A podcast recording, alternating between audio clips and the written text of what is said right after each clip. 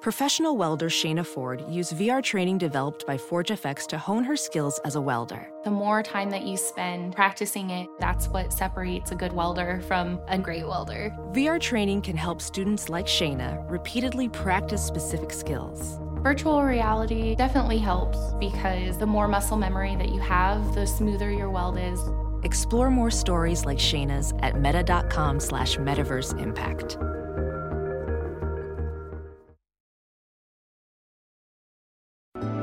And I swear by the movies we watch for this pod, I'll be there.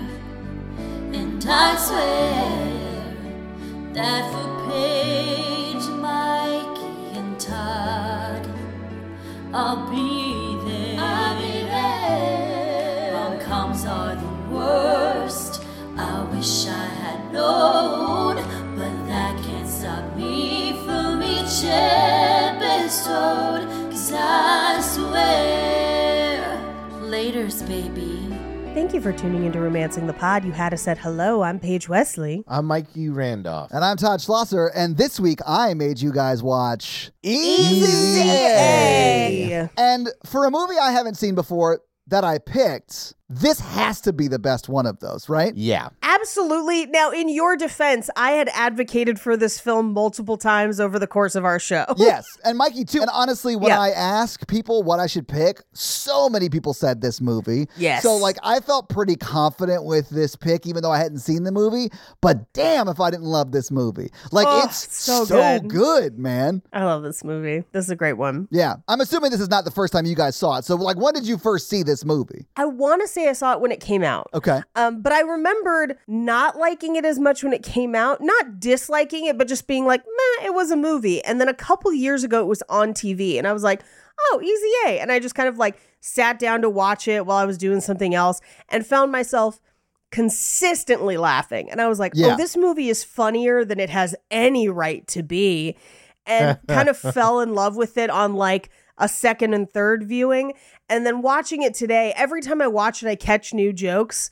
And holy shit, did I love it today. I was very, very happy that this is what we were watching. Yeah, man, it's a lot of fun to watch. I, I like it. It's funny. Uh, it definitely feels like a high school thing, but like I really like it. It's sweet. But it's kind of like Mean Girls, where it's like really witty and stuff. Oh yeah. Yeah. And then it's like, man, her parents. You just want parents like that. That you, you know, Fuck. they remind me of Paige's parents. Her parents are my favorite part of the movie. Yeah, man, they're so good. I was like, man, I hope I'm that good of a parent someday. Same. I mean, I would I would be honored if someone in the future compared my fathering style to Stanley Tucci's in this Oh, movie. yeah. The Tooch is loose in He's this so movie. good. well, and so is Patricia Clarkson. She's amazing. I love her. She's my favorite movie mom because she's always so bonkers, uh, including her inclusion in. in Just Friends, or is it No Strings Attached? uh, I think it's No Strings Attached. Okay. Uh, but also the Mother Lover uh, music Oh, video by God, Lonely yes. Island because she it's her and Susan Sarandon. Yeah, yeah, I love me some Patricia Clarkson. She makes me laugh real hard. Yeah, pretty she's much in really everything great. she's in. Yeah, it's it's funny. The plot's good. I forgot. I forgot like a lot of the point. It's been a while since I watched it, and I forgot the whole like Lisa Kudrow and all that stuff. I was like, oh, that's, oh, I Yeah. forgot how dark this gets. that's the one thing I kind of disagree with in the in this movie because she's like, I shouldn't have told you. I'm like, ah, you should have. You maybe could have picked a better Oh. spot, yeah. Like, at but I the think you end- should have. Yeah, maybe not that way, but you should have told him, or yeah, left a note or done it a different way, but like told him he deserves to know that information. I do love that, like, every time Lisa Kudrow is talking about having sex with a student, she is also like, he's almost 21. Like, it's legal. I He's looked it up in the almost state 21, of it's California. legal. It feels like the writer of the movie, like, okay, I'm trying to do this in a way that is not problematic, and I want the watcher, the viewer, to know that I looked into this and it is not illegal. yeah, no, for sure. you definitely lose your job, though, right? You would lose your job hundred percent. The laws are written in such a way where the age of consent doesn't matter because if they, even if they're 18 and you're in Yes. a position of power like that Yep. as a teacher, it's still Absolutely. yeah. Oh, she's a counselor though. So she doesn't have quote unquote power over him? Is that what you're saying? Ma- No, Paige? no, no, no, no, no, no, no. Her board of ethics might actually have consequences for it. So Oh, like, only if yeah. she like saw him in a counseling way. I think she still broke school law, like state law and school policy. But if she didn't see him in a counseling capacity, Yeah. I mean, I definitely think she'd get Yeah. fired just from optics Oh alone. yeah, she'd no, get she's fired. definitely going to get fired. Yeah. We're trying to determine whether or not she sees jail time or whatever. But yeah. yeah, I don't know if she gets arrested, but she definitely gets fired. And Yeah. Sandman didn't deserve that. You know what I'm saying? Sandman didn't deserve that, but I mean, I I guess it's lucky that they didn't have sex for months, is what Lisa Kudrow was saying anyway. yeah, so because that he didn't end up with chlamydia. exactly because she had a smelly cat that whole time.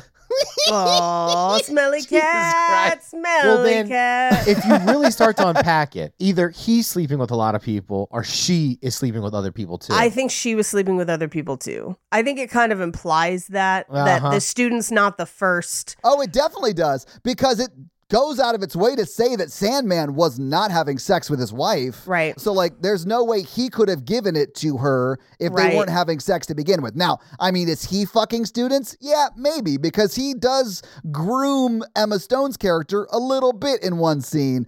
But I, I don't know that that's the intention of that scene. agree. Watching it as an adult, I'm like, maybe he should have a- another teacher present on this one. Yes, absolutely. Yeah. But I do think it is played just so it like humanizes him. Yeah. Can we have a moment for A, Cam Gigande playing the same character basically that he plays in Violent Night just as a 20 year old? He, he's the same. So in Violent Night, he's the Oh, dumb is he guy like the hunk dating dude who's- Judy Gemstone. Holy yeah. shit!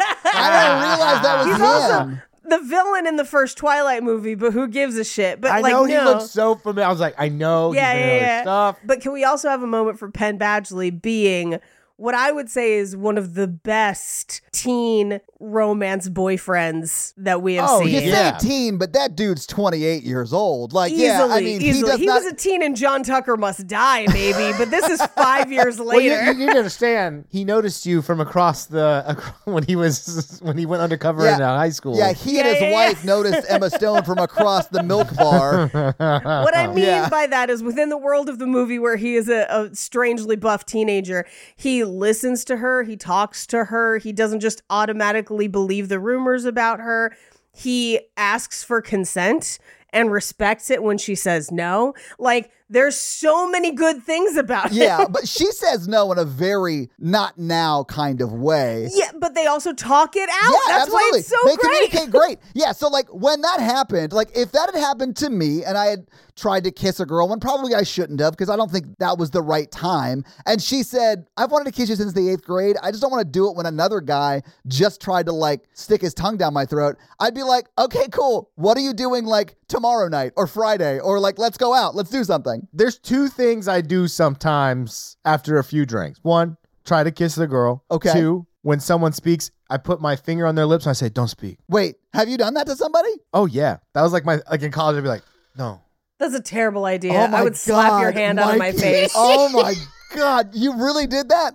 Yeah. Okay, I probably would have wanted to do that, but didn't have the balls to do that. You like, can only do it with people who love you. oh, okay. I thought you meant like someone you were on a date with. No, not on a date. Well, I mean, unless they love me. if somebody did this to me on a like a first date, I'd be like, I'm getting up and walking away from your finger. That is the correct response, Paige. No, I'm talking about a third, a third to thirteenth date where you're like kind of drunk and you're like, "Don't speak." I don't like this. If this is someone you've already been like sexually active with and like you're like dating, dating, I could see doing that as a joke. or your guy friends. Maybe. a friend, yes. A a date, no. And also, I don't like people putting their hands in my face. Shh, Paige. Shh. Shh, Paige. You shh, do don't an speak. Inigo Montoya accent, No, like a Pepe Le Pew. like a Pepe Le Pew. That's French, dude. It's a romantic language. They're all the same. That's what I thought I halfway listened to in eighth grade language class or whatever. Oh, because they're characterized as the romance languages? yeah, they're like in the same tree of language. Yeah, absolutely they are. And because of that, they are also the most sexy of languages. That's why chlamydia is spelled that way. Mm, I can't spell chlamydia. I'm not gonna lie to y'all. Can you use it in a sentence? I've never had chlamydia. Oh. I have a dating story. Y'all want to hear it? Yes, always. Does it involve chlamydia? It doesn't, but that was her name. okay. She's from Pepe Le Pew. she is a smelly cat. She's part skunk. She smells. She's Oh, yeah. part skank. No, I'm kidding. Whoa. I can't imagine why this That this was a little dating story aggressive. didn't go well for you.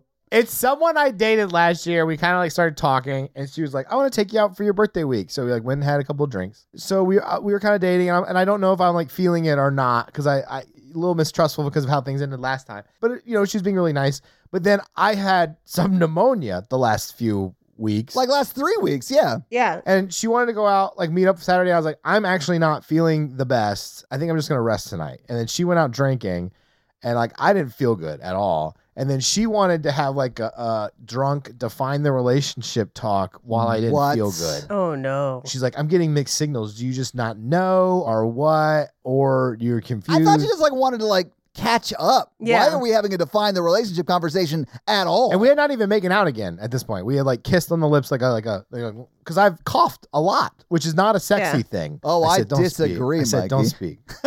what he said was six feet, six feet, as he pushed his hand on her face. I guess this means I didn't like her because the whole thing really got on my nerves. Where I was like, I don't want to deal with this. I don't feel good. Yeah. I just didn't text back. I feel bad for not texting back, but like also like I was like almost asleep when like these texts started rolling in. What do you think story means? I don't know. Justify my actions is all I'm saying. Just because someone texts you doesn't mean you have to engage with it in that moment. And listen, you were sick, man. yeah. No, I I don't think you're in the wrong at all. I just. I don't like when people try to do a define the relationship intoxicated. Oh yeah, I think that's a bad idea no matter what. I agree with you. Yeah. And like we went on a walk and then we went on like a drinks the the, the birthday thing. Do you want all of this on the podcast? I don't know. I mean, Okay. This seems very personal. It does. we don't have to put all of it in. That's what he normally tells them when he has sex with them for the first time. Well, he wants them to be able to walk again after. Jesus Christ. I'm glad people I date don't listen to this podcast because they'd be like, why is your dick not as big as people have said? Pete Davidson has a new stand up thing and talks about Ariana Grande. He like fucked him forever by saying he's got a huge dick. And he's like, Yeah. now everyone will always be disappointed in me. And you two are doing that to me. Yeah, we are Ariana Grandeing you for Yeah, sure. exactly. Yeah. Why aren't you dating Ariana Grande? if you got that Pete Davidson dick, you should be slaying puss. Ariana, if you're out there, Mikey is single. Grande? Yeah. She does start that one song with, You might think I'm crazy, but give me them babies. So, like, she might be the perfect Mikey, that person for sounds you. like the perfect woman for you. It would objectively be hilarious if I ended up just marrying a pop star. yes, that would be objectively hilarious. Like once Taylor Swift is done with her like racist Maddie phase, if she Oh, was God, like, you that know what I guy's want to terrible. date? I want to date a podcast person. Anyway, I'm back. I'm trying to dip my toe in the water of dating again. So far, not great. I like that you waited until you were sick and to be like, yeah, uh, no, I'm ready to put saliva over other people. Great. I, I didn't want to do that. I'm dipping my toe in. Now that I have got full pneumonia, it's time to start licking people. I wanted to pull a pretty woman, which is like, we can't kiss because that's where I'm contagious. You got to put on a wig. 3,000 for the night. Three thousand seems like a lot. That's what she said. It was the 80s. It was for the week. It was three thousand dollars for the whole week, right? 3000 for the week, but also for Mikey, I'm going to say 3000 what? Not dollars. But if you were like 3000 taquitos, Ooh. hey, maybe we make some sort of deal. Kilos. No, I don't know about that. Cole's cash. Coles cash! $3,000 in Coles cash! $3,000 cold cash. Cole's cash. Cold, cold cash. Gonna buy so many bedspreads, you don't even know. That brings us back to the movie because a lot of people paid in Cole's cash. Oh yeah. So what gift card would you have wanted when you were in high school? Ooh, Oh, in high Ooh, school? Oh, Best Buy. Best Buy. Yeah, in high Best school. Buy sure in for high me, yeah. school because that's that's where you buy CDs. Yeah. And they put my stereo in my Ford Ranger. They did put my stereo in my CRV. It was the one that you could like press and then take it Mm-hmm. with you. at some point in the last 20 years, people stopped stealing stereos. Like the whole just thing gave stopped. I had one of those CD players that, like, when the car was off, it would flip around, so it looked like there was no CD player Yeah, installed. yeah, it yeah, was yeah, sweet. yeah. I loved it until the day it stopped flipping back around. But refused to not play Tantric's first CD at full volume. I was stuck listening to Tantric's first CD for like four months until I could replace it. New That's question. The most Todd story I was I've gonna ever say, heard. new question. If a, if any CD had to get stuck in your car, what CD would it be? Jock Jams, Volume Hell One. yeah, motherfucker! Oh, Hell yeah! Let's I go! took a gym class and the trainer just put Jock Jams Volume One for the class. I was like, "This is banging." He's like, "You're the oldest motherfucker in this class." Everyone's like, why is that old man yelling Mortal Kombat? I was like, "I came out on the field to this song." Olympian. Oh yeah, the lyrics to the Mortal Kombat song are just the names of the characters, and that's Yeah, it is. ballsy and kind of works. It kind of works. More about the beat. Look, I'll spread the rumor that we all had sex for a fifty dollar Toys R Us gift card. Your number's that low. Two hundred dollars Toys R Us gift card.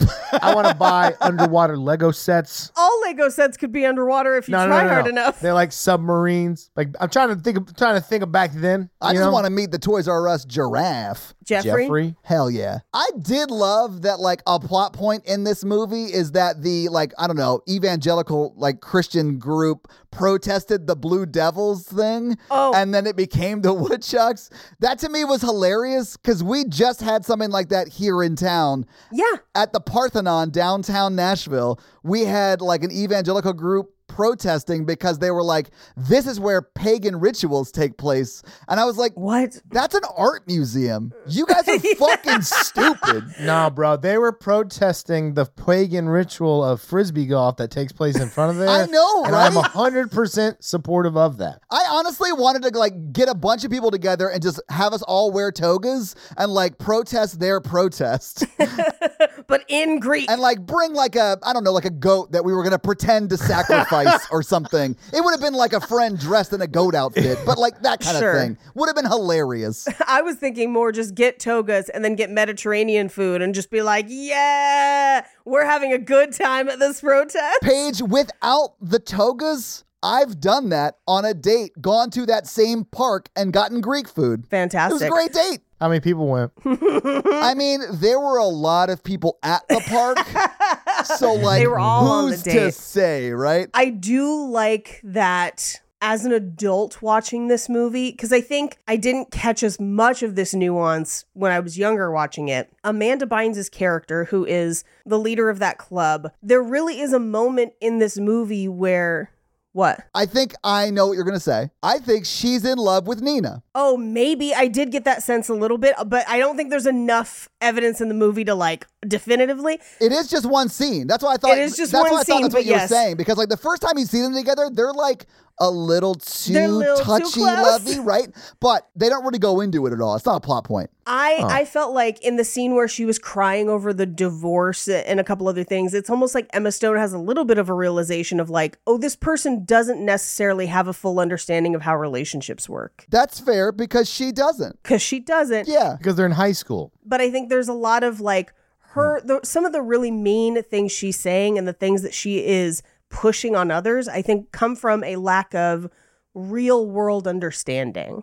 Uh, and I think that scene kind of displays that a little bit because it's very easy to just be like, oh my God, she's such a bitch. But I look at it now and I'm like, there are so many people who were like that in high school because they had been told their entire lives that something was one way and they just didn't have real life experience to have the empathy that they needed to not be douchebags that I'm sure watch this and are like, I feel like an asshole. like, I did not mean to be so cruel. Yeah. Yeah. I'm still a Christian, but definitely with my work and stuff, my belief system has evolved a lot uh, Yeah. to include a lot of marginalization of people and just terrible things that happen in the world, which you are Yeah. very s- shielded from if you have a very if you have a privileged upbringing. Thank God I did. I mean, I had Yeah. like my parents divorced, and I was the, you know, and we lost the house. That was like the worst thing that happened. And like in the scheme of things, that's not terrible. I mean, I was very depressed about it, but like Because it's the worst thing that happened to you. Like that that's understandable and it is sad. Like you're allowed to be sad about it. Yeah, of Oh, course. yeah, it's, yeah, yeah, it's not yeah. that it's not sad. Um, but I also think that this is also part of why we end up liking Olive's parents so much in Yes. this movie because they are clearly parents who have taken the time to be honest and open with their kids and talk to them about all kinds of things so that Olive is kind of more of a well rounded person. So that even in that moment, where Amanda Bynes' character has been incredibly cruel to her this entire movie, she still doesn't want her to feel bad. She's still kind of like, this is a person too, and this person is clearly upset. Yeah. And like, we don't get along and we don't agree, but like, I feel bad for her. You know, like, she has the empathy that Amanda Bynes needs. Amanda Bynes is two years from having like a wild coming of age in college, so I think she'll be fine. Her version of like a Rumspringa kind of thing, right? Mhm. Yeah. Oh, absolutely. Yeah, yeah, yeah, yeah. yeah, when she goes to college and realizes that she was super attracted to in Nina, love with Nina. it's uh, gonna be wild for her. They, they, I it's- don't know. they share no, they share it, Todd. I did think about it because they share a look, and I was like, they do. Was this a subplot that got cut out? Maybe I don't think it was a subplot. You know, how actors will like build a character and they'll build a in, character their minds. Yeah, yeah, But I think Nina built it. maybe. Corrupting Amanda Bynes type was like my specialization for like 18 to 20. this is this is unfortunately Amanda Bynes. Well, fortunately because I want her to get the help she needs and, and be healthy and enjoy her life in whatever way she chooses to live it. Yeah. uh, but this is her last film. And in part because watching her performance in this movie, she says she hates it and has not been in a movie since, which really kind of bums me out because I think she's great in this. Yeah. like, She is like a heel. She's like a villain character ish in the movie, but I think she nails it. I thought she played it really good. she yeah. did great. but maybe we should just go into this movie so we can talk about it scene by scene. Let's do it. Uh, Let's do it. we open in Ojai, California. Uh, Ojai. Slightly. Ojai. Right up to PCB. Yep. It is right up the PCH, actually. This is the first time you've ever been A correct. broken clock host is right twice a year. and we open on the high school. Now, we open with voiceover from Emma Stone that basically is kind of laying out the format for this movie, namely that it'll be told in flashback through her narration. So, Emma Stone kicks off with uh, the rumors of my promiscuity have been greatly exaggerated. And she basically lays this out where she's like, I was invisible. No one knew who I was. No one cared, which is always funny to me. in 'Cause these it's Emma movies, 'cause You're Stone? like, yeah. And you're like, she's gorgeous. What are we doing? Oh, Sandra Bullock Jr. over here saying, I'm so ugly and no, one notices, me. I think Emma Stone has gotten more attractive with age. I still think she Agreed. was a stunner in this movie, obviously. Yeah, Emma Stone and her blonde friend definitely seem like the type that didn't get a lot of attention in high school. Oh yeah, for sure. you know the two most attractive women in school who were also invisible. Invisible. Emma Stone has a great facial feature, and I love it when people have this, where when their face is totally still, they are beautiful, like breathtakingly gorgeous. But then they have the ability to make the most horrifying faces with that beautiful face. Yeah. I love it. I think it's very, very funny. I think that that is one of Emma Stone's like superpowers because she is very charming, very good actress, very attractive, but she's also very funny and she can do funny things with her face. Like so much so that she has to have like practiced that in front of a mirror. Like she's just good at Yes. it. Almost like Anna Faris levels of Oh, comedy I love skill. it when Anna Ferris does it too. Me too, man. I love Anna Faris. Happy belated Mother's Day, Anna Ferris. yes. But like Anna Faris and Just Friends, specifically Yes. that movie, where she's like eating the toothpaste and stuff. yeah, so like for me, especially women who are like okay to make themselves look a fool in front of a national Yes. audience for a Yup. joke. I just have so much respect for them. So Emma Stone's one of those, Amy Smart's one of them. I think of Dee from It's Always Sunny in Philadelphia. Like Oh, yes. I love Dee because she's also willing to just say some of the most vile Yes. things that are admissible on television. Just like right under that standards and practices, just like, what up, ass dicks? And you're like, how did that get through the censors? it's so Sup, great. White stains. Oh, wow. I guess that technically is not a swear word, but. in this context it is but I, I think it's more of a risk for women to do it on that stage on that Yes. national stage than it is for men because i think men it's like oh it's just a guy being goofy or whatever but women are like so expected to be hot all the time so when a woman who is can be hot like you were saying when they're like standing still but can also be very silly over the top like make weird faces and it's great i love it And if they go too much, you just say, don't speak. No.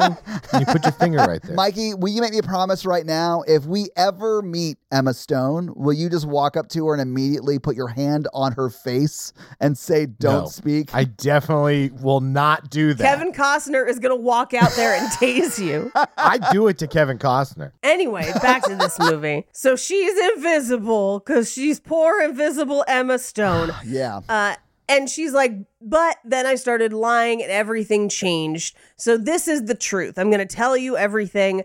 I, Olive Pendergast, of sound mind and below average breast size, So funny. which is the identifiers with tits in this movie. Crazy. Anyway. well, and then her friend Rihanna or Rhiannon or whatever her name Rhiannon, was. named after the uh, Fleetwood Mac song. Oh, nice! I thought it was really funny when she was like, "Wait, what did he call me? Big tits? That's my. That's why people call me." That, Oh, yes! That's what people call Yes! me. I Yes. thought it was so funny. She's kind of a shitty friend, though. Uh, we'll talk about it. Yes, Paige. Definitely a Yeah. shitty friend. Although everyone in here is in high school, and I did stupid fucking shitty shit in high school. So like, it's just like a hard time. Like, I, it's, it's yeah, it's not easy. Uh, Yeah. people have to. You got to figure your shit out. I mean, guys don't grow up till they're like thirty four. I mean, God, I hope it's before then for most people and for society. But yeah, don't count on it. yeah, I know.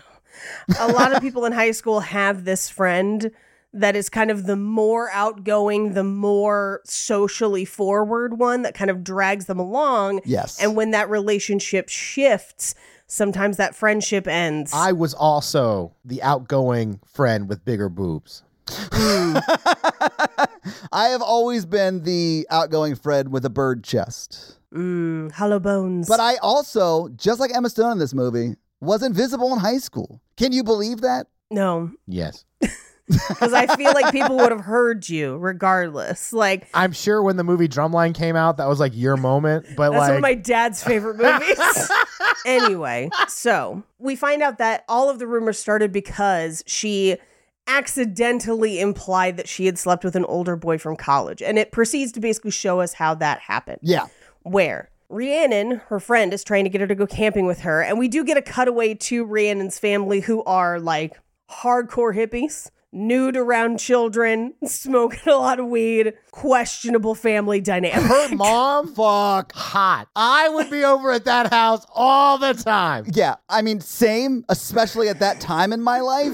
But when Yeah. she like reaches up and puts her boob on Emma Stone's Against face, Emma and Stone's face. Emma Stone looks directly at us down the barrel of the camera, I laughed out loud. It was so it's hysterical. It It's uh, is funny. Funny. Her like deadpan look is perfect. And here's what I will say I do think it's good for parents to display a comfortability with their bodies as much as they are able to because I think it helps your kids. Yeah, How however, there's a line. there's a line and if you're putting boobs on underage ladies' faces, that line has been crossed, I think. Yeah. Also, patchouli burgers. I'm out. That sounds I, I don't even know how that would happen. Like how you could huh, anyway. I, I think it's it's hy- hyperbolic. Oh yeah, I think it's a fully made up thing for the joke. Yeah, absolutely. Yeah. Anyway, so she doesn't want to go camping with them for understandable reasons. But for the record, if it was Mikey and me in high school, we'd fully go camping with them. I know you would, but that's also a moral gray area. Yeah, it is. Well, I mean, the daughter also nice. Too. That's what I was saying. Like, if I was in high school and Rhiannon was into me, it'd be over. Oh yeah, big boobs? Yeah. Yeah, Oh, is that what you saw? I just saw her winning personality page. oh, sure you did. How vain of you. Mm. I do love that they're kind of arguing, and this is the first place that we meet Thomas Hayden Church's character, where he kind of is like, "Hey, hey, hey, like, come on, Yeah. you know, keep it, keep it pushing in the hallways." But then he stops another group and takes a cigarette out of one of their mouths and tears it up, and is like, "This is a gateway drug to all kinds of bad things, like lung disease, mismatched tires on your vehicle." and you're like, "What? like, why that? This sounds personal." He also takes off one of their hats and puts it on and the puts other it on one, a different one, Which I Yeah. thought, like, that has to have been just something he did in the moment because he found it funny and they were like, keep that. We're Keep it keeping in. that. That's the shout Keep we're it in. using. Yeah. But so she makes up a story of she's going out on a date with her brother's friend from college. Do we ever meet her older brother? we do not, although I do have his name because oh, the yeah, entire I forgot. They don't reference him for like the they- rest of the they- movie. Yeah, they we never talk about him again. I mean, unless their adopted son is a genius and in college. I have to assume she has an older brother. She does. She does have an older brother, although honestly, I, pr- I prefer the child genius angle. I think that'd be really They funny. just adopted this kid who turned out to be like Doogie Howser levels of smart. yes, where he just like leaves the breakfast table and he's just like, I gotta go do a heart transplant. he does look like he has a he has like a serious face in a lot of these shots, and I bet he's just like, God, man, that double mastectomy or whatever. Like, like, he's just like he's brutal. just like thinking through like, oh man, that gunshot victim. I had to 14 save. spinal Oof. taps today. Yikes. I had to scrape 33 moles off of this podcast, dude. oh. the worst. no, it is an older brother because I I found this in fun facts and then I had to go like dig back through it to be like older brother and then I was like, "Oh, right, in the very beginning." I'll cover it in fun facts cuz I don't have the list in front of me right this second, but when we get to that point in my notes I will. Okay. They're all named after food. Okay. So the older brother's name I remember cuz it was the strangest one. The older brother's name is Kale. Okay. And she's Olive, obviously. And then uh Dill I think is the dad and I think Rosemary is the mom. Yes. Both of those are correct. I'm looking at IMDb right now. Both of those are Oh, perfect. correct. Younger brother's name is Chip. Okay. Chip, Kale, and Olive. Oh wow, they really like charcuterie plates. Who doesn't? Yeah. That's a winning combination right there. Yeah. Dude, even that kid, Chip, is still working steadily. Oh, because that kid is great in this movie. is. He's hysterical. Yeah, Yeah. he had to portray being this undercover like surgeon while only on camera in the house. We're like, we know you're a child, but you have to play the straight man. I've got to go split an atom after play school today, mom. What are you doing for your uh, your middle school project? yeah, just a freeze ray. Don't worry Yeah, about, don't worry it. about uh, He's like the younger brother in Better Off Dead, who's just making rockets. yeah. Anyway, she's like, yeah, no, that's what I'm doing for the weekend. So then we cut to what she actually did that weekend, where she gets the card from her grandmother with pocket full of sunshine and a, like it's like a five dollar bill too. It's like not a lot of money. Yeah. uh, and she basically plays it the whole week until she gets obsessed with the song. And just this little montage cracks me up every time. It is very funny. It does accurately show how a song becomes your go to karaoke jam, Yep. and I loved it.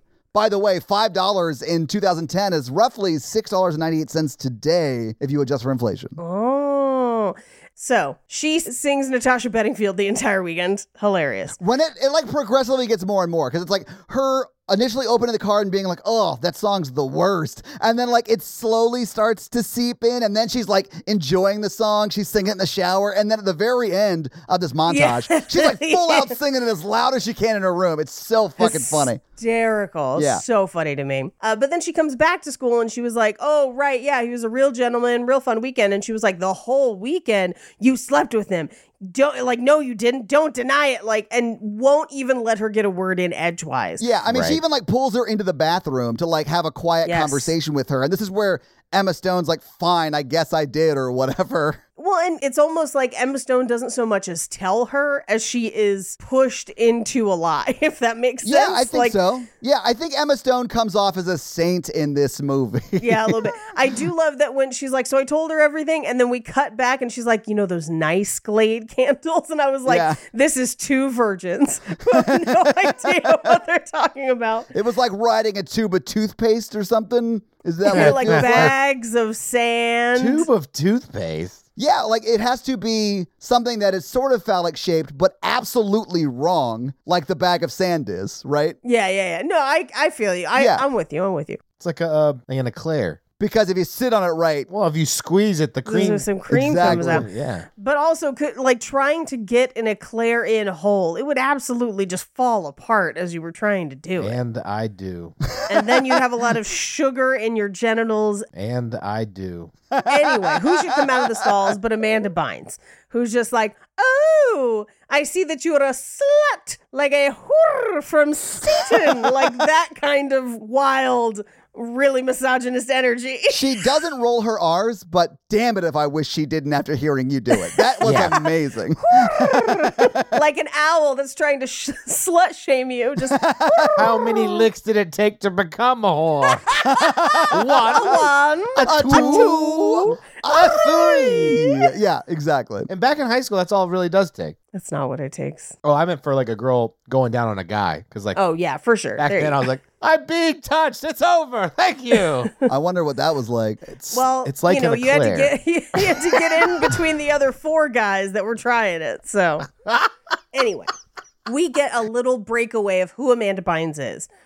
That she's the head of the Christian club on campus, and that last year's crusade had been changing the mascot because they used to be the Blue Devils. So we get a shot of Penn Badgley coming out as the Blue Devil, painted, and then just like chucking the trident, like the pitchfork, into the audience. Yes. And it goes off screen, but I was like, that definitely hit somebody. oh yeah. When they said Blue Devils, I was like, "Oh, you mean 19-time DCI champion, the Blue Devils?" That actually is it terrible that I know that because Really? my cousin yes because my cousins were in like a rival band uh, growing up. This is drum and, And the- bugle corps. Like, Yes. it's- yeah, it's Yep. like legit marching band. Like, if marching band was even more nerdy and also way better. anyway, so uh, instead of the Blue Devils, they get it to be the Woodchucks, and this is one of my favorite scenes of the movie, is because it's Penn Badgley in a wood woodchuck suit, and he wheels out the wheelbarrow of logs, and then he just picks up a log and he's like, "Yang, yang, yang, yang, yang, yang, yang, yang," like down it's the so log. funny. It It's is very so funny, yeah. like, and he, I think it's funniest to me because he commits hundred and fifty percent to it. yes. Well, that's what makes mascots gods. Yes, but hit the, he's just these foam logs, and he's just like, well, Well, and then he tries to do the dunk that he did before, which Yes. wasn't really him when he was the Blue Devil, but he does like a full flip and then dunks it as the Blue Devil. And then he tries to do it in the woodchuck costume, and he can't even like dunk, let alone flip. So he just like falls on his overly toothed face overly toothed because face. he's a woodchuck, not because he has weird teeth. Let me be clear. right, right, right, right. We cut to the audience where uh, Amanda, where Rhiannon and Emma Stone are like, "Yeah, I really miss when he was just topless, but even as a woodchuck, I still fantasize." Is what Yeah. she says. Even as a woodchuck would do. Oh, wood chuck. he can throw one in me. Uh, sorry, he Oh. can chuck one in me. Would you make Penn Bagley it? of course. We cut to as she kind of moves throughout school the rest of the day, word has spread about her supposedly losing her virginity, which, by the way, it's a social construct. Don't worry about it. Uh, yeah, like Yeah, I'm still a virgin. Sure. I'm born again. every morning. Do you want to be my first? I, I, if I was completely unhinged, I think I would try some of the angles in real life. I hope you do, and then tell us everything. And how badly it went, because I can't imagine it's going to go good. It doesn't go good now, so So what's worse, Paige? what's to lose? Yeah, exactly. Well, you're the one like insulting people during trivia and putting your fingers in their faces and not making them quesadillas. Simple steps for success. I do not have any tortillas. You should always have tortillas. Always. Anyway, so word is spread. This is where we get the like little look between Amanda Bynes and Nina, because they're like collected in a group and they're like, "Oh, about what you said in the water closet," and I was like, "Water closet? Yeah, what is this Victorian era England? What are you saying? what are you saying?" Anyway, so it was the talk of the school, and she basically does a, a little bit of a flashback to the time when she and Todd. Woodchuck Todd Not me. not you, uh, played Seven Minutes in Heaven. And he says, If we don't do anything, will you still tell people we kissed? And she says, Absolutely. And when we hear him talk about this scene later, it's actually very heartwarming, I think, because Yeah. he just says, like, I wasn't ready and I didn't know what to do. So thank you for being kind. Well, it's Yeah. also what gives him like the context to know that she's probably lying for the benefit of these other people because Yeah. she started that behavior with him. Yeah. She definitely has a brand. Yeah, and that is selfless saint. Yeah. She does get money. She does. I would say the first one is done selflessly because she doesn't ask for money. He just gives it to Yes. her. Yeah, it's more of a gift. Well, he gives her money and something else. yeah, yeah, yeah, yeah. Good for, Yeah. Good yeah, for him. good for them. Yeah, Uh, anyway, so we cut back to modern day, and she's just like, oh, great. Now everybody thinks this thing about me, which, by the way, should not have a negative connotation. but it's because of who is spreading the rumors. And we will find out later people are lying. Like these rumors are all over the place. Oh yeah. None of them are even the basic story she told Rhiannon. It's all a mess. So she comes home, and this is the first place where we meet her parents. Uh, and she's like, Yeah, there's a rumor at school. It's not great, but whatever. And Stanley Tucci is like, I would take a bullet for you. I would die, split my brain open, cut my life In two pieces. this is my dad report.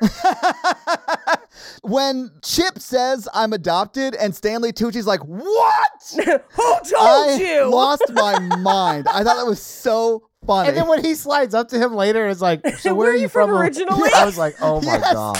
I really think they were just like, "Hey Stanley, just like have the most fun today of shooting," and he Yeah. did. I feel like they both got like that. The wine they were drinking was completely real. This is and they, real. Oh yeah, yeah. Yeah, All of their scenes. absolutely. oh, They're man. so great. Like they are wonderful parents.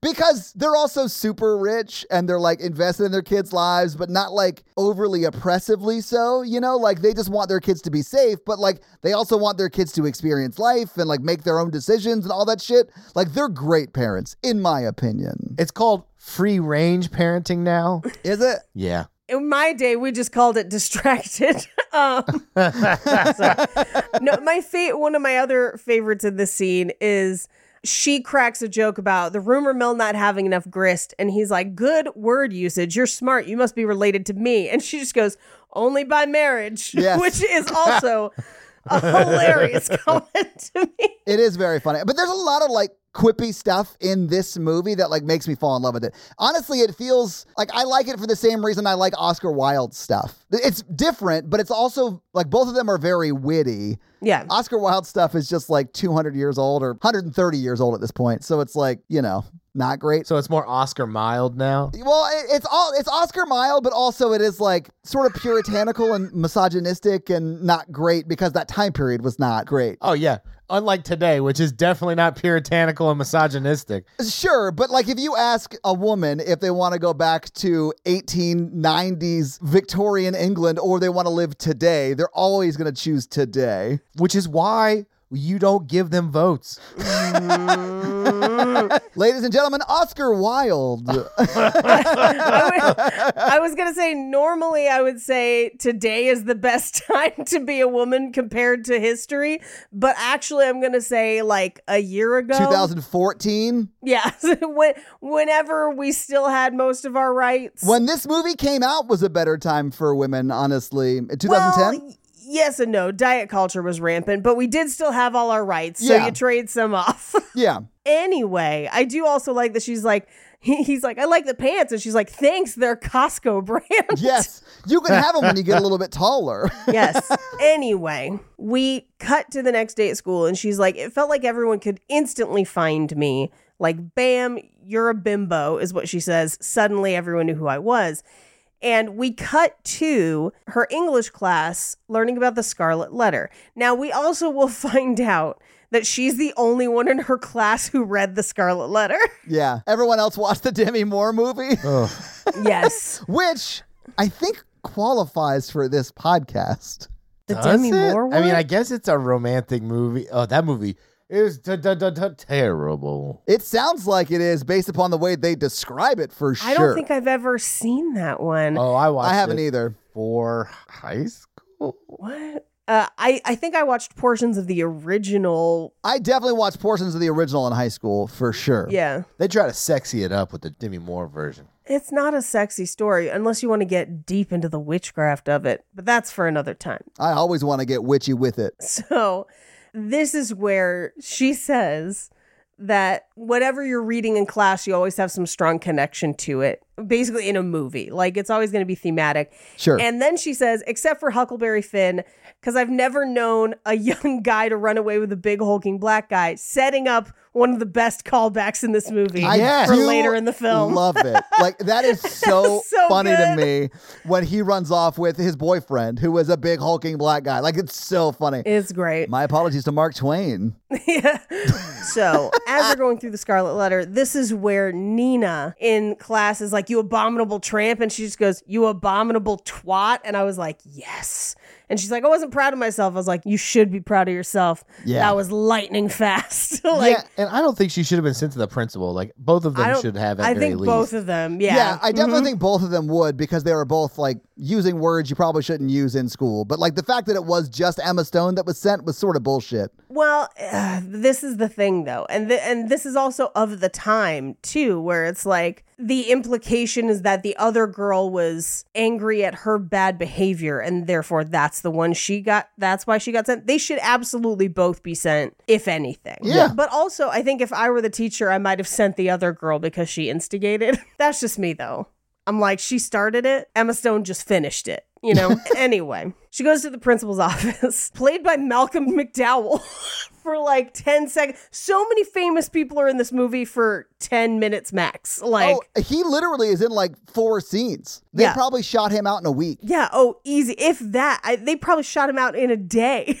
I mean, that, that could be. I mean, depending upon everyone else's schedule, you could definitely do that with his character because it, he has like 20 lines max in this whole movie. Stanley Tucci wears pretty much the same outfit this entire movie. I have suspicions that he was shot out in a day. Yeah. he might have been, yeah. I think Patricia Clarkson, I think, has has a few more, but I think Stanley Tucci was maybe only on set for a day. Patricia Clarkson has more scenes though. Like she has some one-on-one scenes with Emma Stone. So yeah, Yeah, she would need she's more the only time. one but- who leaves the house. yeah, Stanley Tucci's like only in the house, right? Yeah. Yep. Yeah, he's only in the house. They literally just filmed that at Stanley Tucci's house. He was like, I, "Listen, I can't, I can't leave my Just house. come I got over, work to do. I'll make y'all Yeah. breakfast. We're gonna watch the bucket list. I'm testing recipes for my cookbook, which is a real thing that my sister owns, and I hear it's fantastic. That's why he asked his son in the movie, "Where are you from originally?" Because he had no idea He- that and he it was, was his on, he was first being day on filmed. set. Yeah, he was just talking to that kid, like You're trying adopted? Who told you? to Stanley Tucci not acting in this movie. No, brilliant and everything. He's so good. So, but Malcolm McDowell in this scene is like, he goes on this rant of like, someone's on a downward spiral with, you know, mundanity for the rest of their life, and your parents didn't know. And it's just clearly he is unhappy in his job. yeah. And he at one point is like, why am I just meeting you with language this foul? We should have had meetings long before now, which is great. Uh, but he's like, this isn't a progressive school, so if I hear from you again, you're out, like you're expelled, which I don't think is true. I think he's trying to scare her straight. Same. I mean, if she was like physically fighting, sure, but sh- Sure. if you're just like calling someone a twat or whatever, I think is what she said. Oh, I mean, if they're going to expel you for calling people twats, expel me all day. expel most people on British TV. anyway, so she leaves. She doesn't get expelled, but she does get detention with Brandon. Yeah. Uh, she runs into Todd uh, on her way home, and he's one of the few people that isn't whispering about her. He just says hi and asks if she's going to the party the next night. And she's like, no. And he's like, well, see ya, stay excellent. Like, that's it. He just leaves it at that, as opposed to everyone else who's whispering. He seems like he is 1000% not interested in the drama that's going on at school on any level. Yeah, he's above it. He almost seems like he's a college student who just shows up on campus occasionally. Spoiler, no one in this movie is a teenager. So, No. like, we can't even single him out. He's an undercover detective looking for the head of a drug ring. Gotta be. He's not even the oldest person playing a teen in this movie. really? Like, yeah, yeah, no, no, no. Pretty much everyone in this movie is in their mid twenties. So it's For sure. everybody. Yeah. So this is also where Rhiannon is like, "Hey, I heard you fought with that girl," and she's like, "No, not really." Um, and she's like, "It was just, you know, we said an inappropriate word."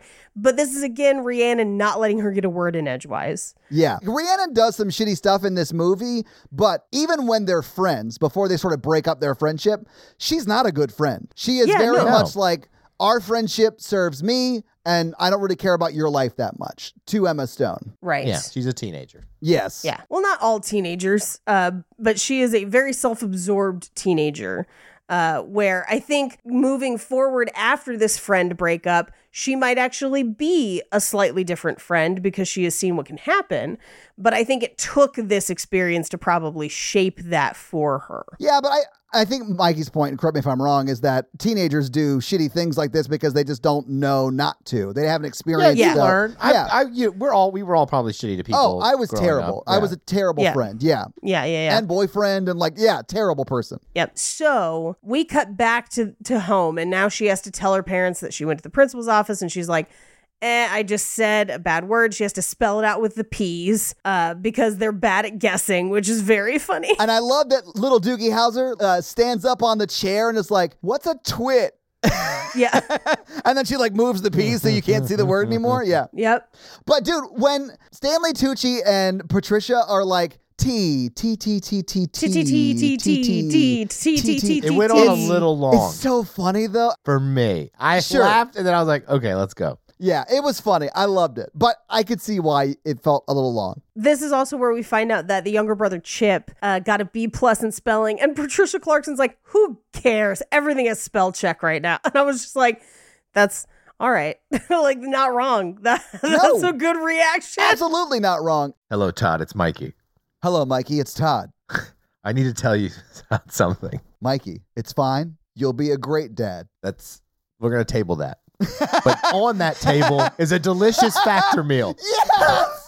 What a transition! Oh my God, guys, this actually is a factor ad. That was amazing, Mikey. Mikey here for Factor Meal, all from Edge of the Pod. Heck We're yeah. gonna table it. Delicious, already fresh made meals, never frozen. It takes two minutes to warm up. Just like Mikey does. I have a busy schedule. I work all day. I have fun too much. I also work at night. I also have too much fun. And I s- have a problem with Words. yeah, words is one.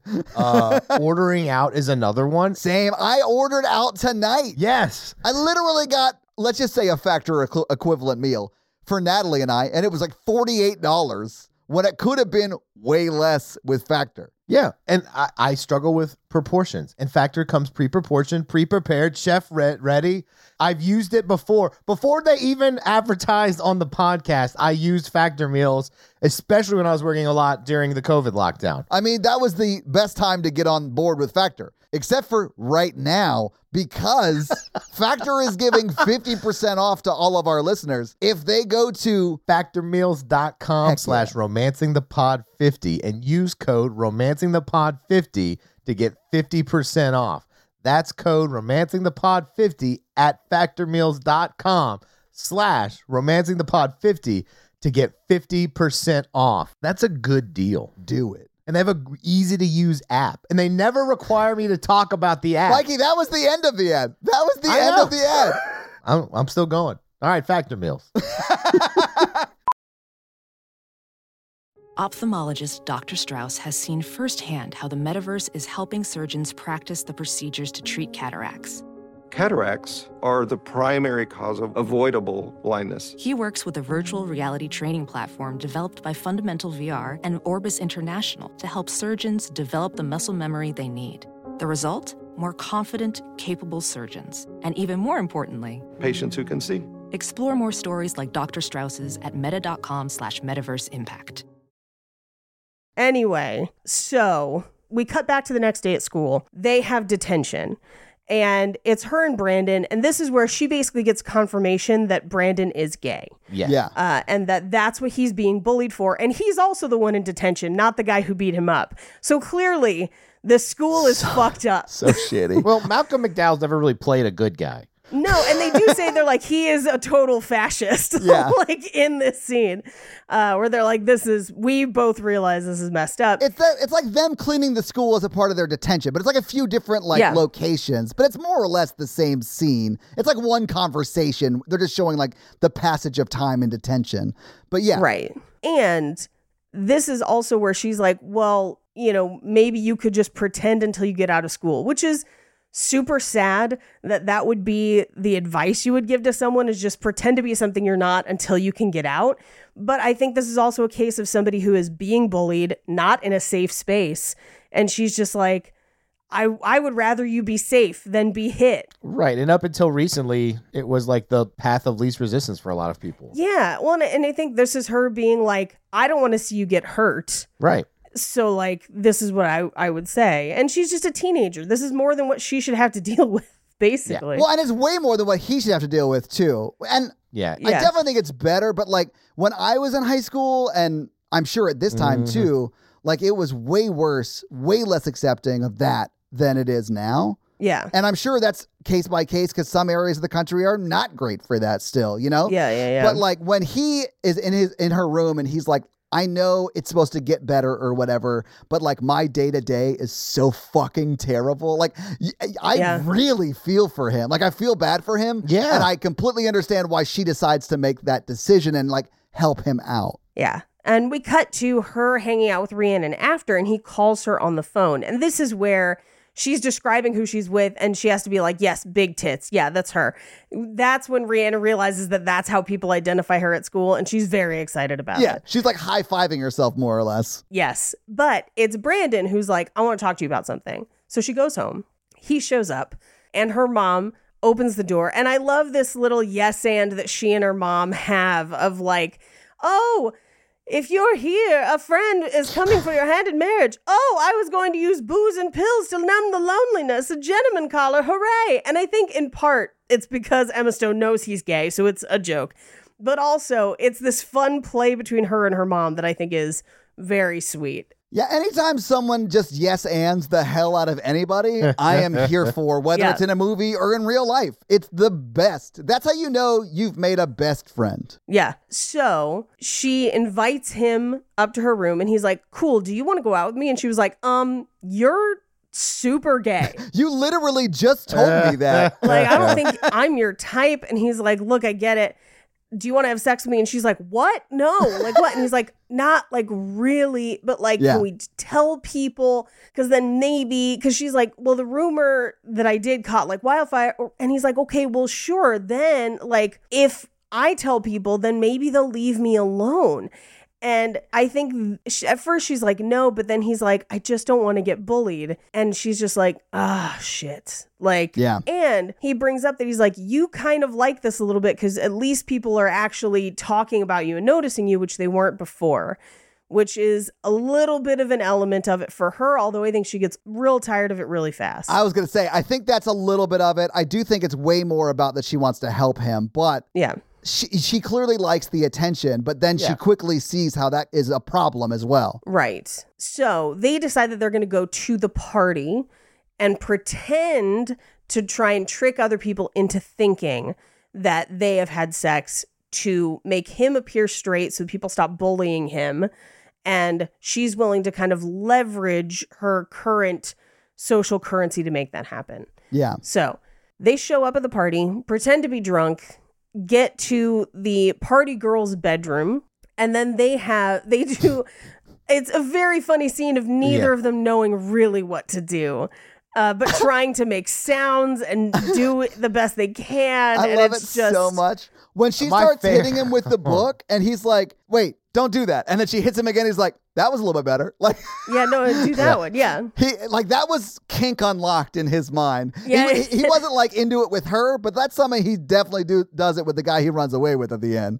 I do also like the like the smell, the smell of us together. And she's like, "Whoa, what? No, what? I don't know about the smell, but like, I don't think we're supposed to comment on it." Okay, anyway, uh, don't stop. Don't- like- and they just fall back into it. It would be weird if someone's like, "It smells like sex in here. It's so hot." I'd be like, "Oh, is it? Oh, I it's sex has a smell. I know, but like, Yeah. I never talk about it during sex." Well, which is what No, they which is what yeah. Emma Stone like brings up. She's like, I don't think you're supposed Yeah. to comment on it, like even if it does, because she doesn't know either. But like e- even if it does, you're not supposed to say Yeah. anything about it. Right. But they go out into the party and or at least she sends him out into the party. She leaves. Everyone is kind of staring and looking at her. And she decides to go home. She runs into Todd first, but she's like, I'm just gonna I'm gonna leave. In part because like everyone is staring at her, no one's talking to her. She she becomes a spectacle, not uh yeah. Yeah, because she's like talking and sort of flirting with Todd because she's into Yeah. him. She we find out later that she's been into him since the eighth grade. But there are like dudes behind her humping each other or like humping the air or whatever, like and looking at her, Yeah. like very clearly making her Right. and what she just did, the performance she just put on, a spectacle. So she's like, I'm getting the fuck out of here. I don't want to be here for this. Yeah. Uh, so she leaves. And she does have this kind of voiceover joke of like, I thought pretending would be more special, uh, but you know, no one prepares you for this essentially. Yeah. And her mom comes to her room and drops off a present from Brandon, where he gave her a Target gift card and a vibrator. Although it doesn't, you don't really get to see it on screen, but it is implied, heavily implied. But if you know, you know, you know. You know, although my favorite is her mom being like, "Hey, hi, I couldn't help but notice that your new boyfriend is extremely gay. I, I just wanted to make sure you knew. Like, no judgment. Do what you want to do. Exactly. But like, I love how like accepting she is of that. She's like, listen, it's great. I dated some gay guys back in the day. Like it's fine. I she's get like, it. please tell me you didn't marry and have children with one, which I think is funny because she's like, no, he's as straight as they come. And then later in the movie, he's like, I was gay for a while. Yeah. Everyone is gay for a while. It's so funny. It's great. So we cut to a phone call from Rhiannon, who's like, um, I just heard about you at the party. What the hell? And she's like, Do you think I'm a dirty skank? And she's just like, yeah, I guess so now. And it's not it's not that Rhiannon disapproves, it's that she wasn't there and she didn't let her in on it and it is stealing attention from her.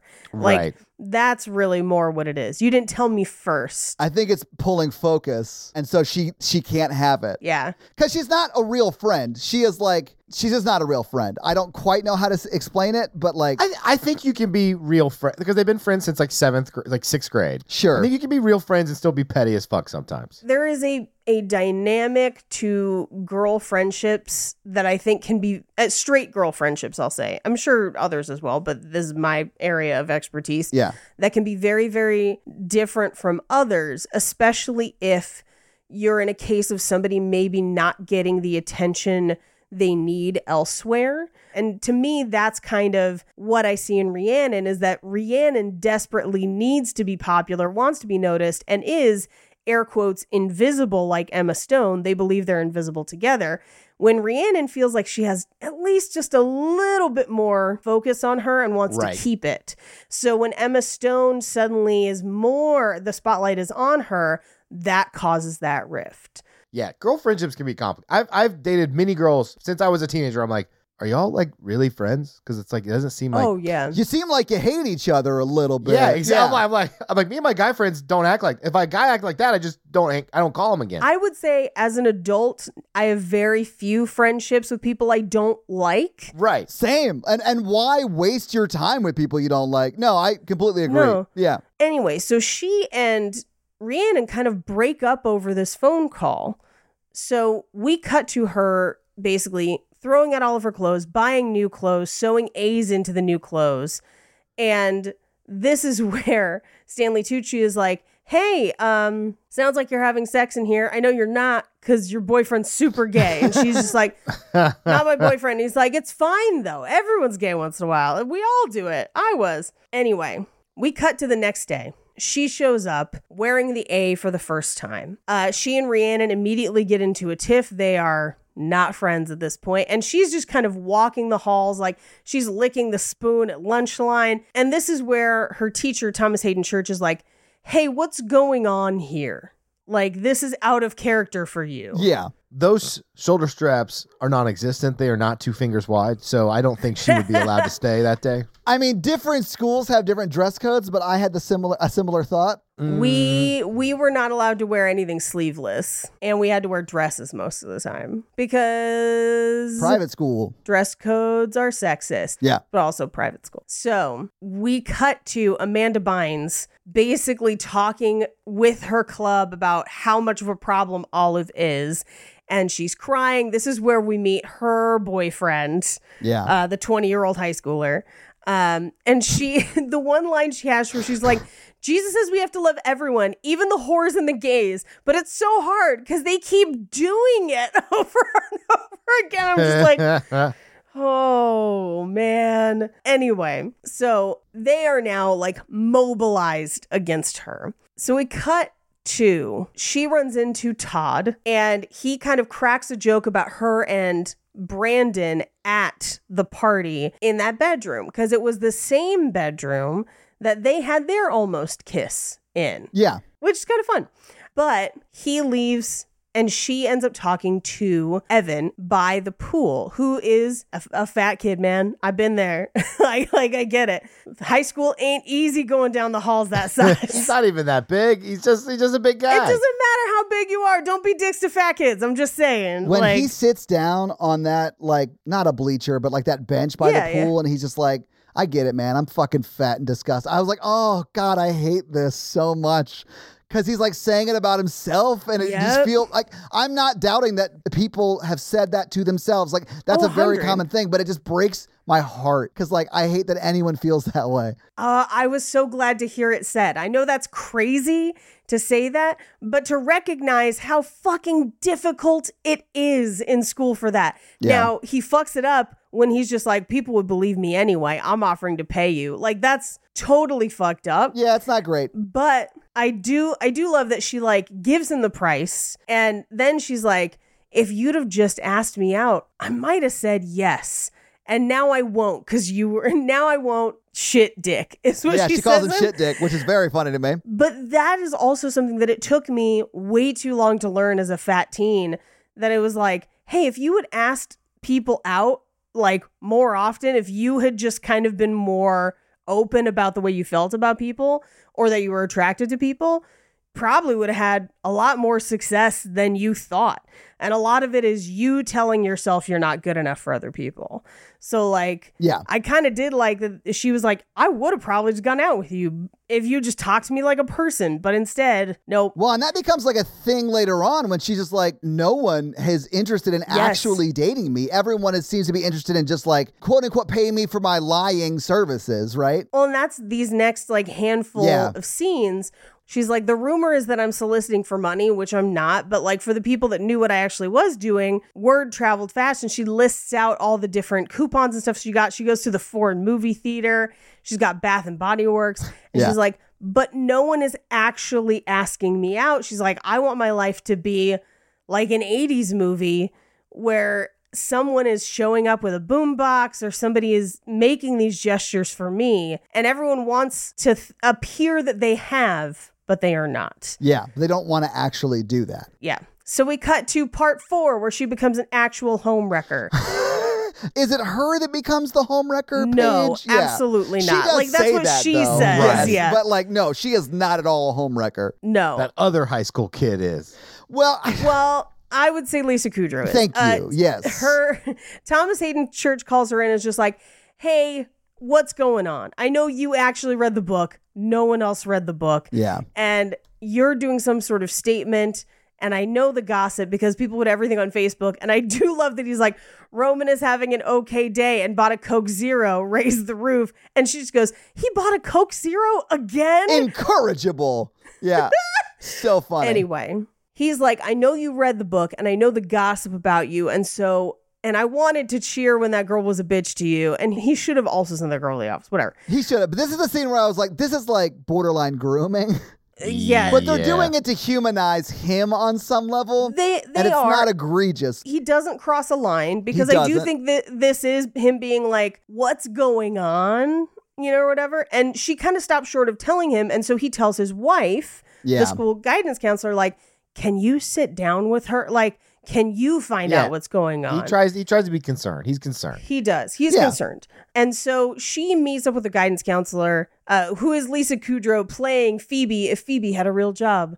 Yes. But she doesn't really listen to her during that meeting. Or the other one she has with her at Yeah. all. Yeah. She just like hands her a fistful of condoms and doesn't hear her when she says, I don't need those. like, I, I- Yeah. thank you, but I don't need those. Right. She doesn't even give her a chance to be like, I'm not actually doing this, you know, or whatever. Yeah. I, but she even starts trying to say that, but Lisa Kudrow just talks over her. Right. Yeah. So she has her send in the next person, which happens to be Amanda Bynes' boyfriend, who is crying uh, because we will find out that his parents are getting a divorce. Uh, and so Uh, she and Amanda Bynes is taking it rough. So this is where she kind of. Amanda Bynes is taking her boyfriend's families divorce poorly.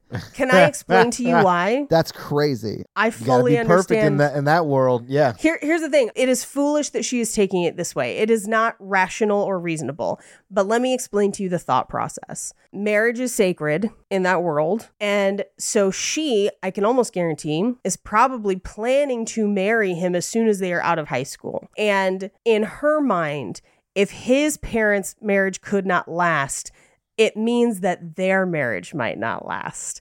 It is real toxic and real bad, but I have absolutely heard people say that shit of like, I don't know if I should marry someone since he didn't have a good marriage modeled for them.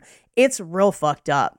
It's terrible. But that's how I that's what I interpreted her crying about cuz I have heard crazy shit like that from people. I hate it. I hate everything about that. Which by the way, that's nonsense. It's full nonsense. my parents got divorced, and if someone I was dating was like, uh, "We probably can't get married because you don't have a good model for relationships," I'd be Mm-hmm. like, "Yeah, we need to break up immediately because you're living in a dream world that I can't live in. I can't do this with you." Well, and I, I'm here to tell you some divorces are good. Some people should Mine not was be great. married to each other. Yeah. Like, th- and that's, we, hey, s- we need to acknowledge that sometimes. And it's, I, it's a tough thing to go through, but sometimes it's necessary and good. I mean, especially with like cheating and abuse and all. I mean, Yes. like, I mean, people do grow apart. That happens too. But like, there's some egregious things that happen that people are like, Yes. you should forgive them. I'm like, maybe if you want to, I guess. But like, also, you don't have to. Exactly. Yeah. Like if you want to and you want to put in the time to work on the relationship to fix it from wherever it was or wherever it got right. to. Whatever happens. That's awesome. Good for you. But also, if you want to get the fuck out of that relationship because they cheated or because they're abusive or whatever, also fucking great. Good for you. Yes. Like, my first question, if someone is like, I'm getting a divorce, my first question is, are you okay? Yeah. Are you happy about it or sad about it? Yes. Because I want to know whether to high five you or console you. Yes, Yes. and both are appropriate responses Yes. depending on what happened or whatever. Even if it's a good move, even if it's a good move, they still might not want a high five. They're still going to be sad. It's a hard thing. This is why in this moment I'm like Amanda Bynes is someone who does not have enough world knowledge to be empathetic and to truly understand what is going on. In th- and not that that excuses her behavior. She's still being awful, but I think this is why she's like, "Why are you being nice to me?" Because she doesn't understand that like E-, Emma Stone is just like, you're clearly upset and that sucks. I don't want you to be. So I'm going to be nice to you.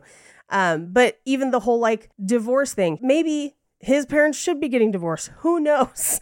like, I think she's still at that point where it's like she has been told this is wrong. There's only one acceptable way to live for so long that she can't even see that, like, hey, Yeah. life is complicated and Yeah. layered Yeah. and people are flawed and worthy of love but there are so many things that go into this but because emma stone was nice to her she's like friends with her for three periods which i think is really fun it's like half a day I really do think it's because Amanda Bynes feels like she's actually getting to Emma Stone's She's character. getting through to Like, her, yes. I'm witnessing to her, and now she is understanding that she shouldn't be a whore.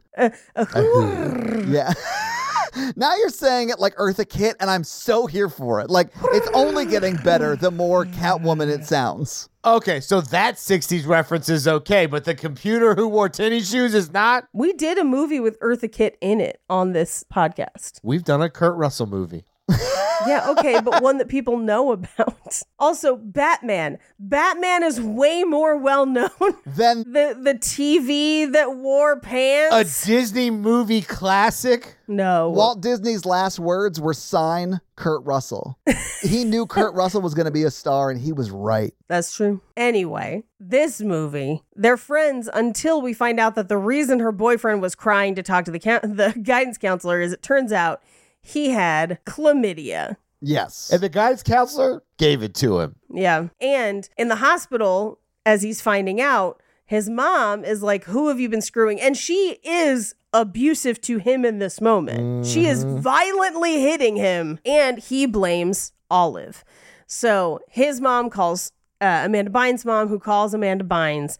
And now, literally within the span of lunchtime, Amanda Bynes is now like picketing outside and she has slapped Olive, who I'm like, How did she not get sent to the office for that? I know, right? Anyway, so she goes to the guidance counselor and is like, "Hey, uh, I don't know what's going on, uh, but like, um, I just got slapped. So like, I was just physically assaulted on school grounds. Yes. and at this point, Lisa, now Lisa Kudrow fully admits to her, she's like, I slept with a student. He blamed you. And I think the only reason she's saying it is because it's eventually going to get back to Olive, and Olive's going to be like, I know I didn't sleep with that guy. Lisa Kudrow gives a lot of information in this scene. Like she owns up to the fact that she Yeah. was sleeping with that guy, Yeah. the student. And you think he's gonna confess to people at that point too. She thinks he's coming to tell everyone. Well, she says, I'll fix it. I'll tell everyone. I'll fuck up my life. I'll lose my job. I'll end my marriage. And then she looks at Olive, Yeah. which is manipulative because that's her Yes. being like, I'll lose everything or. But this is like this is like her pattern though, Olive's pattern. When she sees someone in crisis, she jumps to help them Right. no matter what happens to her at, at the expense of that, right?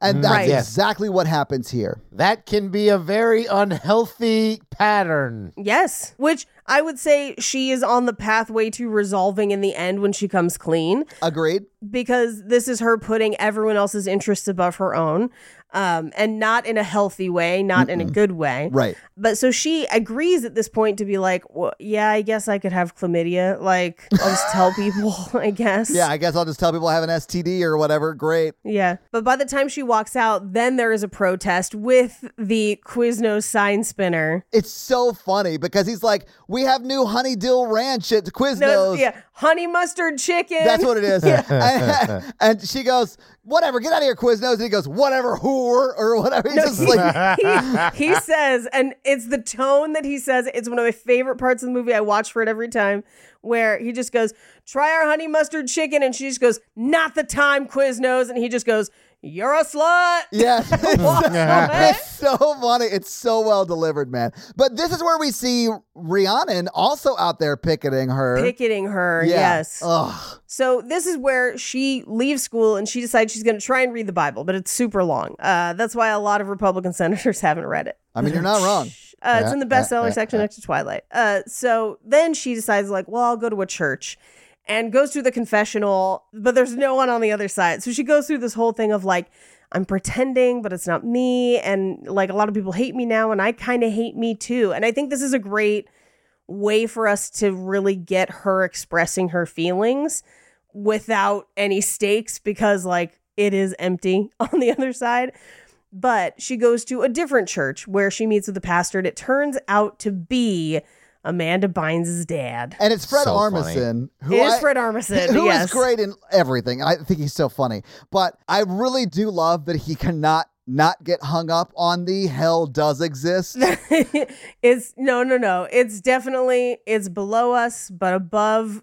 And, and he says above the Orient, and I was like, first of all, who still says Orient? I No, know. I thank don't you. think you're supposed to say that anymore. Yeah. I don't think you're supposed to say that anymore. But secondly, I'm like, wait, above as in within the earth, or like I was like, I got real hung up on it myself, and I was like, what? I Anyway. think Fred Armisen's character believes in the flat hell theory. Mm.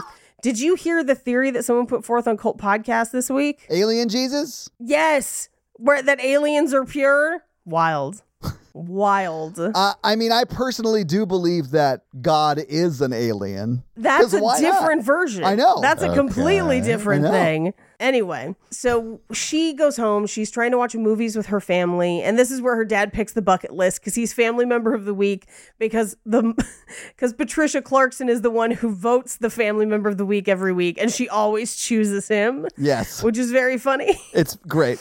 But they end up watching the bucket list, and she's like, Hey, if you hear I have chlamydia, I don't. And they're like, Do we need to have the talk again about protection and whatever? And she's like, No. And they're like, No judgment, though. You have been dressing like a stripper, like a fancy one for governors or athletes, but like, the, this is what your clothes kind of look like. Fucking love that line so much. And she is wearing lingerie, like most of the time. It's like high chested corsets with jeans, though. Like it's Yeah, it's yeah, like yeah. a I don't know. It's sort of an appropriate lingerie to wear out. I think it's what they could get away with also having her wear at a school. Yes. R- I don't think a school would let you wear that, but I get me it. either, but also I'm super into corsets, so Yeah.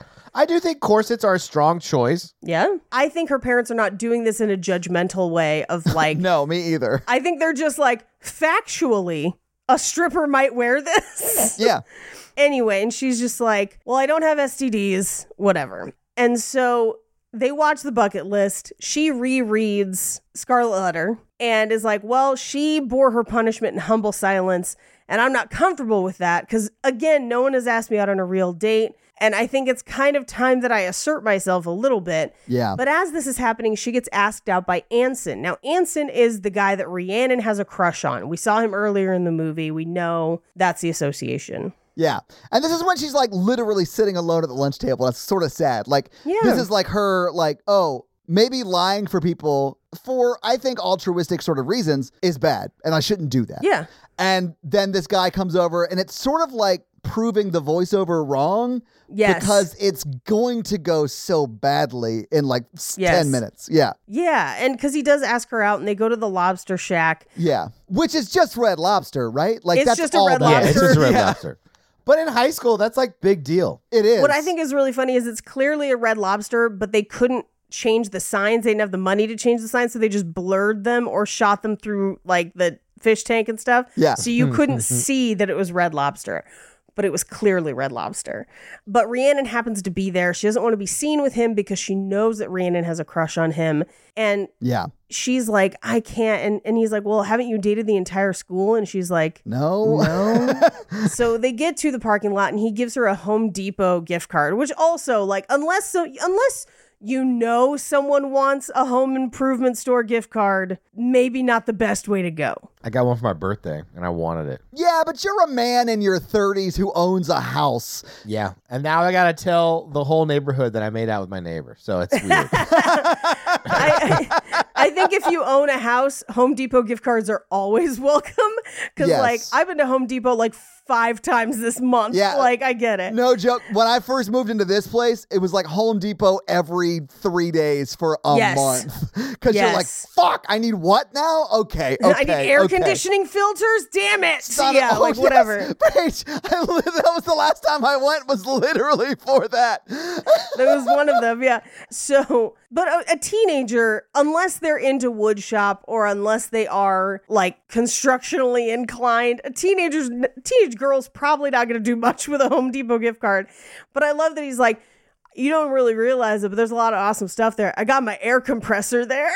like, unless she's super into like airbrush painting and stuff, like, yeah, probably not. But that's a very specific gift card to give. And it seemed Yes. like he didn't have the context to know that she would want that. So it's just like a really shitty one to give. Yeah. But that's the point. And Yeah. he clearly doesn't understand that they were paying her to lie for them. Yeah. Because he is fully expecting sex for that exchange. Yeah, because she says, Well, what did we do on this date? And he says, Whatever $200 gets me. And she's like, Well, that's not how this works. Yeah. I'm not really having sex with people for money. But he doesn't take no for an answer No. until she literally put, like, violently pushes him off and throws the gift card yeah. at him. And he just drives away and leaves her there. He drives away like Vin Diesel, though. He like spins Yeah. out in the parking lot, like fishtails out of there. It's crazy. Yep. And that's when Lobster Todd comes to save the day. Yeah, she walks away tr- crying, and Lobster Todd is like, "Let me give you a ride home." And I do love that, like, she cries all the way home, Yeah. and he's just like, "Let's it happen." Like, it's it's not even weird. Like, clearly you would cry. This was a, a really upsetting interaction. she was assaulted. Yeah. yeah, Like, I get it. yeah, and she then comes clean to him of like, "I didn't do that. I'm not doing this," and he's like. Yeah, I know. I didn't believe them because you did it for me. Like, I remember. And then he te- says to her, he's like, Sometimes I pretend that you were my real first kiss. And she's like, Wait a second, who was? And he's like, Rhiannon a year after that. And she's like, She knew I had a crush on you the whole time. And Yeah. he's like, Wait, you have a crush on me? But this is like the entrance for them to start kind of talking about it. Yeah. That he's like had a crush on her this whole time. It was mutual. They just didn't talk about it. And now they are. And he's like, if I promise not to tell anyone, could I kiss you right now? Which I think is very funny. It's also him being like, I'm not doing this for the way Yeah. you've been lying about people. Right. I just want to kiss you. I do think this is a nice way to ask. Yes. Yes. And I thought her way of saying no was awesome. Yeah. And then they literally just hug goodbye. Like I thought this scene was perfect. Like they nailed it. Communication out of 10. Well done. A plus. Yeah. I also loved that her saying no and being like, not like this. I want it to be perfect. Didn't stop them from having a relationship or a connection. It was just like, all right, well, we'll do that another time. But like, we're ha- we have a thing now, right? Oh, yeah. Like, I would leave this if I was Lobster Todd thinking, oh, we are definitely not dating yet, but there is a budding interest from both of us. We both stated Yeah. it. Like, uh, no, high school me would have been like, that's my girlfriend. I wouldn't have gone that far, but I definitely think, and clearly there is potential for that. Yeah. You know, I definitely think at the end of this movie, they are dating. Yes. So, and she does ask, she's like, why now? And he's like, I don't know. I haven't overanalyzed it like you're about to. Because it does seem like he's had a crush on her for a long time. It's just like, why did you tell me now? Um, but it doesn't matter because she's like, the lies have to stop. So, first, I was going to go to Brandon, but then she finds out that Brandon ran away from home with his boyfriend, who is a large black guy. and this is where we get the call back to Mark Twain, where she's like, apologies to Mark Twain. And I do love that the girl that tells her is, I believe, the sidekick from Lizzie McGuire. Oh, really? Uh, what? Yes, I believe. I think it's the same actress. I hope I'm not wrong. Um, but I love their conversation of what? What? No, you said something. You said something. Whatever. Call me. Call me. Just, and she's, we never see her before or again in the movie. It's her one scene. anyway, she goes to Evan, and Evan was uh, the second guy, the the fat kid who was just like, "Hey, please," uh, and he's like, "Yeah, I'm not gonna recant because do you have any idea how many girls I hooked up with after that? Like, it all it took was you proving I was worth it, and then girls flocked to me." And she's like, "Wow, that's gross. Like, oh, not gross that they would." You know, hook up with you, but gross that Yeah. the only reason they were doing it was so someone else could prove that it was worth it. Yeah. Uh, and then we find out that Micah, uh, who had chlamydia, has been sent to his grandparents, so he can't tell the truth. So she goes to the guidance counselor, who is like, "Hey, uh, he is 21. It is legal. He's so four months fuck from you." being 21. It's. He, he's eight months from being 21. Oh, is that what it is? whatever Yeah, whatever. So, like, he's over the age of consent. It's still terrible because she's his guidance counselor, but yeah. Yeah, but when she goes to the, who would you believe? Who would you believe? Who would you believe? I was like, that's straight up Phoebe. That, that is, It is. classic It's also Phoebe. full on sociopath, though. Like, oh, yes. yeah. Anyway, then she goes, Thank you for coming in. And immediately, immediately, Olive goes to guidance counselor's husband, her teacher, and is like, Your wife has chlamydia. She's been sleeping with a student. She tried to blame me. I'm sorry. And walks away Yeah. we cut to her voiceover being like, if you ever see this, I was wrong. I hate myself for telling you the truth. I ended a marriage. I'm so, so sorry. And I'm like, mm, I think I don't have a problem with you telling him at all. Like, it's sad and it's going to fuck up their lives, but also she's the one who slept with the student Yes. and is planning on continuing to lie to him about it. Right. I don't have a problem with her outing him, outing th- her for what happened at all. I think he has every right to know what's happening in his marriage. I Yes. think so, too. Yeah. Yeah. if I found out that one of my friends was cheating on their wife, I would tell their wife. Like, that is a shitty behavior and don't do that. Maybe that's just because I've been cheated on twice and, like, that's like a trigger for me, I think. But Uh, the only thing that would stop me is if I did not know their significant other. Oh yeah. If you're friends with both of them though, that puts you in like a real It does. And fuck your friend for putting you in that situation. Exactly. Yeah, yeah. It's one thing if you like accidentally saw something. It's hundred percent different. Uh, It, it, that would be a moral dilemma in itself of like you like see somebody in a parking lot or something you're like oh shit it would be it would be a hundred times shitty if like one of them was like I'm cheating on doing this and you're like what I yeah, first of all, if you're my friend, don't expect me to keep your secret on that one. Uh, Right, same. Secondly, same. even if I saw you in like a parking lot, I would probably come to you first Yes. and be like, "Hey, I saw you. I think What's that's- going on?" I think that's the best way to do it because honestly, they might have an open relationship and they Sure, just don't want everyone to exactly. know. And like that is fine. Like That's do that's do a it. whole different ball exactly. game. Yeah. So like I, that is where you go to seek more information. Right. Yeah. Uh, and so if that's the case, I'm going to ask you first. And if you're like, please don't tell her or whatever, I'm going to be like, I'm going to give you a time frame to tell them. Yeah. And if you don't, then then I will tell them. I'm gonna give you a week. yeah. Anyway, she's like, everyone who knows the truth is gone or won't fess up. So now I have to figure out a way to explain it. And she's talking to her mom, and her mom is like. Hey, I was uh, pretty sexually adventurous when I was young, and I got a reputation for it. But you know what? It'll be okay because, like, you're smarter than I am. You'll handle this with a sense of humor. And her mom, as she's kind of laughing, like, oh, I could get my legs so far back. I think her mom is also like, you're still a vibrant, fun person. So am I. Like, it doesn't. You're not defined by your sexuality. Let's like Yeah, yeah. this should not define you. I do love how she- Emma Stone was like, "Oh, you lied about having sex with a bunch of people." She was like, "No, I just had sex with a bunch of people." A bunch of people. yeah. Well, and and she does say I had I had low self worth, which is sad. I wish they elaborated on that more, where she's like, I thought this would make me feel this way, and it didn't, but I learned from it, and Yeah. now I've grown into a different, you know, or whatever. Anyway, regardless.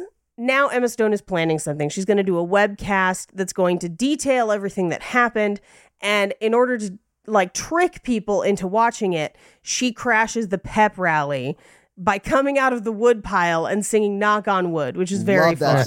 song. Love it, love it, love it, love it. And she said she had one outfit and whoever left. actually sang it did a great job. I think she probably did actually, and just like was lip syncing on the day. Yeah, she's definitely lip syncing in the moment, but that could be her voice. I honestly don't know. She- I know she can sing. Um, it's definitely her voice when she's singing "Pocket Full of Sunshine" full out at the end of that little montage. So she can definitely Mm-hmm. sing. Yeah, no, I, I think she did, and just you know they record. I don't know. I didn't find anything in fun facts about somebody else singing it. So Fair enough. Yeah. Yeah. My favorite part of this though is because she rips the woodchuck costume off. So he's shirtless Blue Devil again. But then as she goes through the band, she just pulls the slide on one of the trombones as she kind of like sexy pulls Yes. back. And and the foley on it is amazing because it's almost like an elephant just like Well, that's what it would sound like. Yeah, I mean, that's accurate. Yeah, I liked it too. it was really very funny. funny. Yeah. Um. Anyway, she's like, I know what's happening during the basketball game, but- but like, watch it. Would you rather watch a woodchuck or watch me do one? Oh yeah. Oof. we cut or, or rather she gets pulled a- aside by the principal and she's like before you expel me talk to the guidance counselor i think she'll talk you into letting me stay and leaves Yeah, she like runs out with Lobster Todd. yes and we cut to the last kind of section of voiceover where we reveal that this is what we've been watching the whole time as far as narration and she's like here you all are and you know how shitty it feels to be an outcast whether it's warranted or not because that's why a lot of you were doing this with me anyway Uh, and we hear Don't You Forget About Me playing from outside because Lobster Todd has showed up on a mower to play a song for her. And she's like, Hey, I like him. Maybe I'll lose my, my virginity to him. Maybe I won't. I don't know when. It's nobody's business. And I'm going to leave. Bye. And as she leaves, a bunch of people are like, I thought she was going to take her clothes off. And it cuts through all the people watching. One of them's the pastor. Yeah. Yeah. I like that he's out there on the lawnmower, which is an homage to Can't Buy Me Love. Yep. He's holding up those two speakers, which is an homage to Say Everything, obviously. And he's playing the song from Breakfast Club, which I thought it was great. Yeah. Because those, those are like, that's like the majority of the things she referenced Yeah. in movies that she wants in her life, you know? The only thing it didn't have was Ferris Bueller, Yeah. but there's Ferris Bueller throughout the entire rest of the movie, like so many places. So Yeah. Well, she she did the musical number with him, so that counted first. that did count, yes. But uh, we cut to Brandon, who instead of watching the webcast is watching Huck Finn. It was great. Yeah. Uh, and we we cut to them riding away on the mower. And, that's the movie. So, having seen the movie, having talked about the movie, what do you guys think about Easy A? Love it. Super fun movie, easy watch. Yes. Yeah, this is something I'll definitely revisit. It was so much fun to watch today. I honestly hate that I missed it when it was out. Like I Yeah. would have enjoyed this movie. This was like around the time I was like getting divorced though, so like I wasn't like yeah, wasn't really going to rom coms, wasn't really dating or whatever. Yeah. I- I feel that. Yeah, but Paige, do you have any fun facts for us? I have m- many, many fun facts. Well, hit us with your fun facts. Emma Stone, Lawnmower fun, facts. So Emma Stone dropped out of Sucker Punch to do this movie. Exactly. Good, call. Call. Yes. Good call, Emma Stone. Yes. now, all of the webcam and narration scenes for this movie were shot in one day. So Emma Stone had a Wow. 14 hour day of just staring down the barrel of the camera and doing every single narration scene for the entire movie. And every so often, she would have to walk around to stretch out her muscles. Yeah. Fully understand when I taped that documentary, we were taping for like six or eight hours at once, and it was fucking brutal. It's so much. Yeah. Like I've run shoots that do that, and I always feel so bad for the principal in those shoots because you're like, you have to be on for like six hours. yeah, it's And brutal. 14 hours? That would be so hard. Congrats to her for making it through that one day. Jesus. I yeah. Uh, there's a conversation between Olive and Todd about the penalty for removing his costume head, uh, and then comparing Disney World and Disneyland. Now, part of that is inspired by a lawsuit that was televised on the court TV channel from a family who were robbed in the Disneyland parking lot and sued Disney Parks and Resorts, claiming that their children had been traumatized by the sight of character performers with their, with their costume heads off while being escorted backstage to the security office. Uh-huh. Oh, wow. Okay.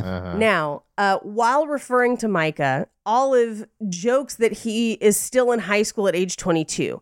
Uh, we will find out that he's 20, but she's joking about it in part because the actor who plays Michael, Micah, Cam Gigandet, Gigande, I never know how to pronounce that, uh, but he was in his mid 20s when the movie came out.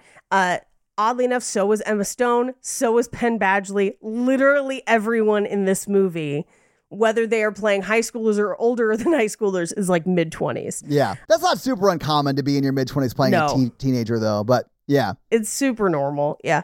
Now, Olive's given name, her first name, is an anagram for I love, but her surname, Pendergast, is also an anagram for the phrase pretend shag, um, with What? pretend shags being a major source Fuck, of the movie's that's- conflict. Yeah, that's great. I, I love it. Now, uh, when Brandon and Oliver are talking, he identifies himself as a Kinsey 6 gay. This actually refers to the Kinsey system, which ranks uh, the scale of homosexuality from zero, being uh, exclusively heterosexual, to six, being exclusively homosexual. Now, this is a very early scale. I think now we would say it's much more of a spectrum with a lot more complexity to it. Yeah. Uh, but being a Kinsey 6 would be uh, e- exclusively homosexual. Yeah. Now, when Olive's mother enters her room while she's playing guitar, she raises the guitar up and says, Never had one lesson.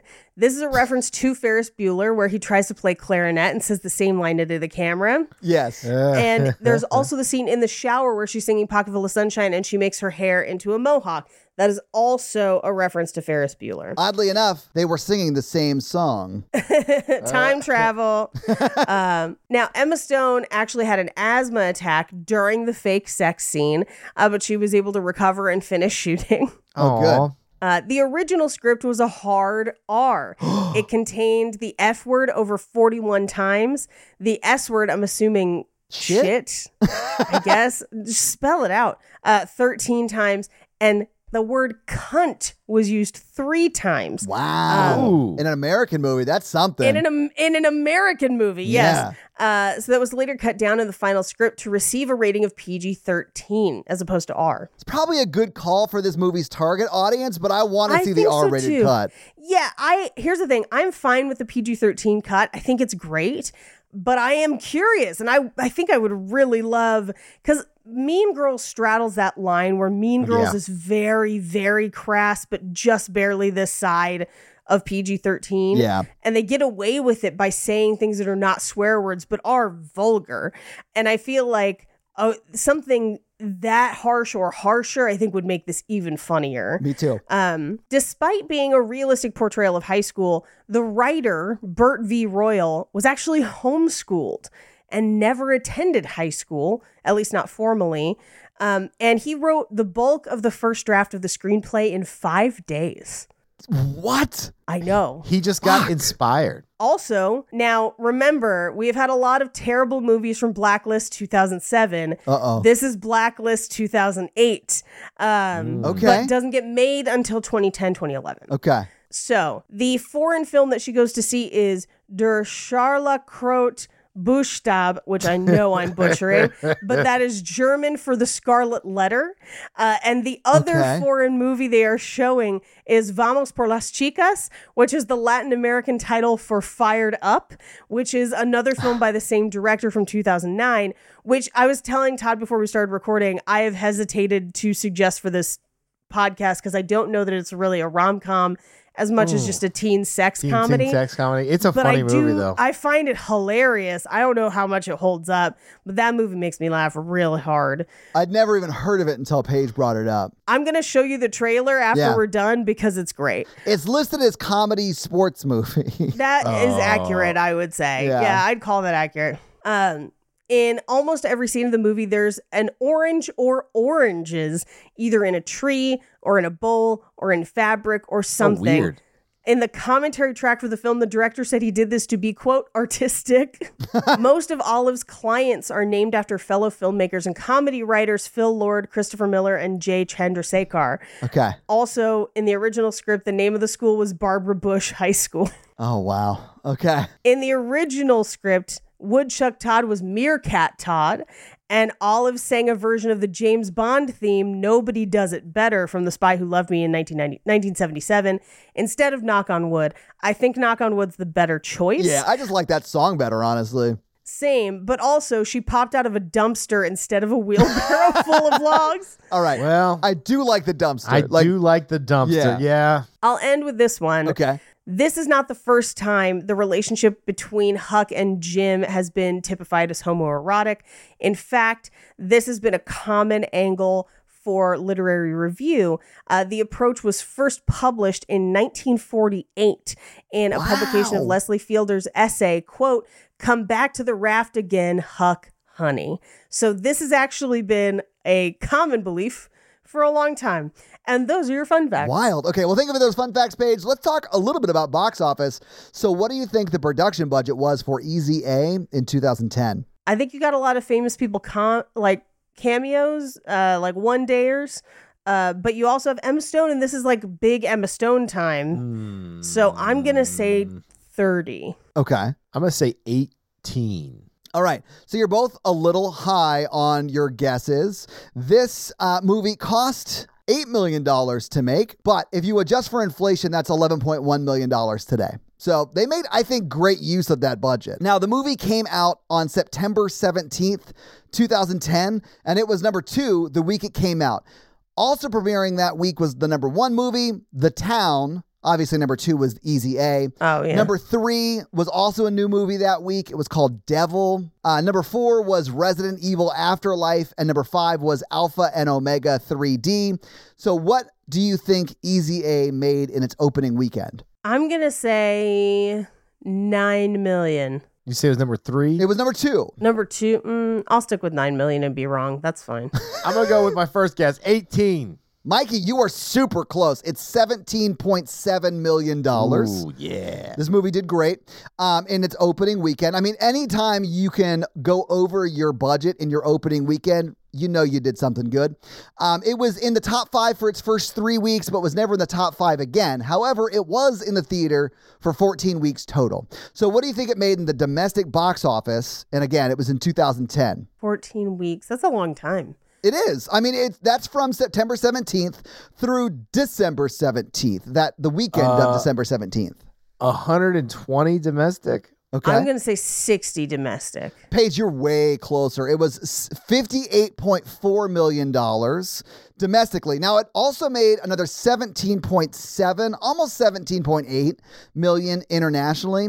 So it put the total worldwide box office up at $76.2 million. Uh, and if you adjust that for inflation, that would be $106 million today. Now, this was still at a time when DVD and Blu ray sales were like tracked, and obviously bigger movies sold a lot. This may- movie made another $27.6 million in just that home market performance in DVD and Blu ray sales. So this movie made quite a bit of money. It did very, very well. I mean, even in 2010 with just that worldwide box office of 76 million and the domestic DVD and Blu-ray sales of 27, that's over 100 million dollars right there. So this movie definitely did well. But that's your box office. So, Mikey, do you want to hit him with that romance scale? Yeah, our romance scale is how romantic we found the film today, one to ten. Paige. Um, I I do like them together. I feel like we I don't think it don't was super see romantic. Yeah. yeah we don't see a ton of their romance. I, feel, like, this is a little Angusy. It's more coming of age Yeah. than romance. So I understand what you're saying. I do love It's the movie. got romantic subplot. Yeah, we're does, good. We're yeah. good. Oh, I'll, I'll absolutely. give it I'll give it a two with potential. Yeah. because I feel like if we watch the movie after this, it might be very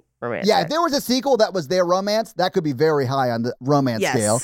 I also am going to give it a two though, because I and I really do think it's because of that scene in the car. yes, Like there's some tension there, and I'm here for it. yeah. yeah, I'm gonna do a two as well. Uh, same reasons as y'all. So that's our r- romance scale. Yes, but again, that's just romance. The movie's a ten for me. I loved this movie. It was great. Yeah, yeah, yeah, yeah. Yeah. Yeah. Do y'all think they're still together? I'm gonna say no because it's high school. No, because it's high school. There are people who have been together since high school. That kind of thing does happen every now and then, but it's not likely. I'm gonna say yes. She got pregnant the first time they had sex. Oh god, she got Oh, pregnant that night. no, no.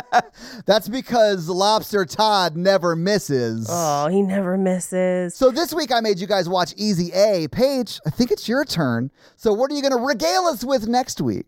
I'm actually picking. I'm pulling a Todd. I'm picking something I've never seen before, but comes highly recommended, and that is always be my maybe. Someone I love suggested that that, to me movie. last week. Yeah, so I haven't seen it either. I've been on an Ali Wong kick ever since Beef. Yeah, dude, She's I really funny. I watched Beef. It was so good. Like I was not Intense. expecting it to be a romance.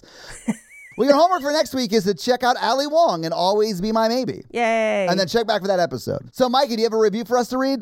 Oh shit! I left my phone in the bathroom. Hold on a second. Well, while you're going to get your phone from the bathroom, I pooped earlier. You at home? He did. Well, while you're going to get your phone from the bathroom, let me tell them how they can have their review read on the podcast, and that's to leave us a five star text review. And we'll have Mikey, when he gets back from the bathroom, read it for you. Ken Roper, Well, what does Ken Roper have to say? Snoopity Doo-Wop. Well, I love that. It makes my day every week to hear Paige geek out about Henry Cavill, her romance book, kitchen stuff, and cannibalism.